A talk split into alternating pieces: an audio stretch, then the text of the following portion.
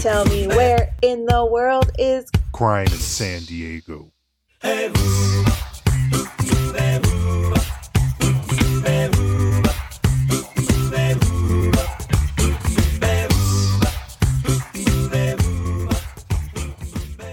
welcome back to another episode of Where in the World is Crime in San Diego. I'm Azalea and I am Marcello.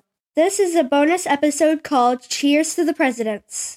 The sources for this week is YouTube and the White House and white house dot org. The disclaimers for this week is paranormal activity. The White House has a lot of spooky history. Marcello has a few to share. A British soldier ghost walks the White House. It's believed the soldier walks around with a torch at hand, possibly from when the, the first White House was burnt down in eighteen twelve. Abigail Adams was the first lady to live in the White House. She's seen in the East Wing, holding laundry and scents of lavender. Andrew Jackson's deep laugh or bad words are heard in the Queen's room. It is because he lost to John Quincy Adams, son of the John Adams, the second U S president.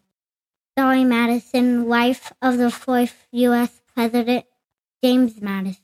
The Rose Garden was being moved, and Dolley Madison's ghost was angry.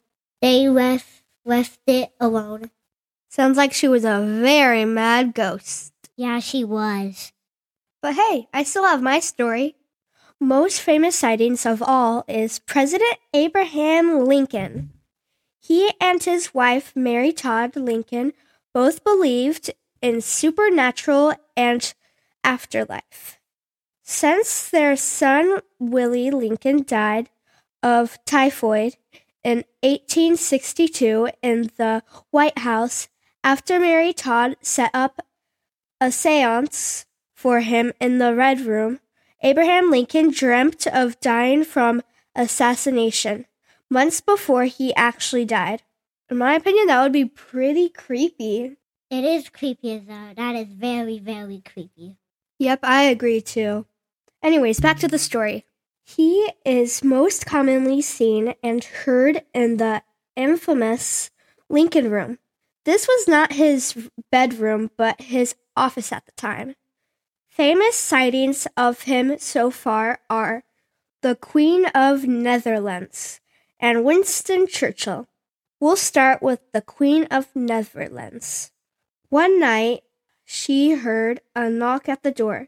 When she opened the door, instead of seeing a live person, she saw a faint man in a top hat and beard. It was Abe Lincoln himself. That was creepy. It almost made my jaws drop. I would be pretty scared, too. I'm pretty sure if I were her, I would probably faint. Next up is Winston Churchill. Though this story is a bit weird. He had just gotten out of the bath, fresh in his birthday suit and cigar. When he steps into the room, he sees President Abraham Lincoln sitting in front of his fireplace. This was very awkward for both Abraham Lincoln and Winston Churchill. Although I would be embarrassed if that was me. Me too. I would be very embarrassed. Although, would you be more embarrassed or scared?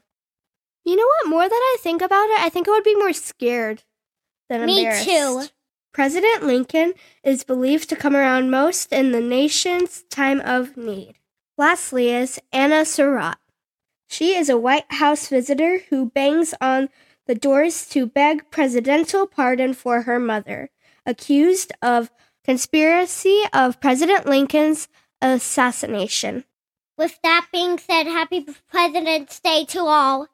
Ghost and living. Tell me where in the world is crime in San Diego.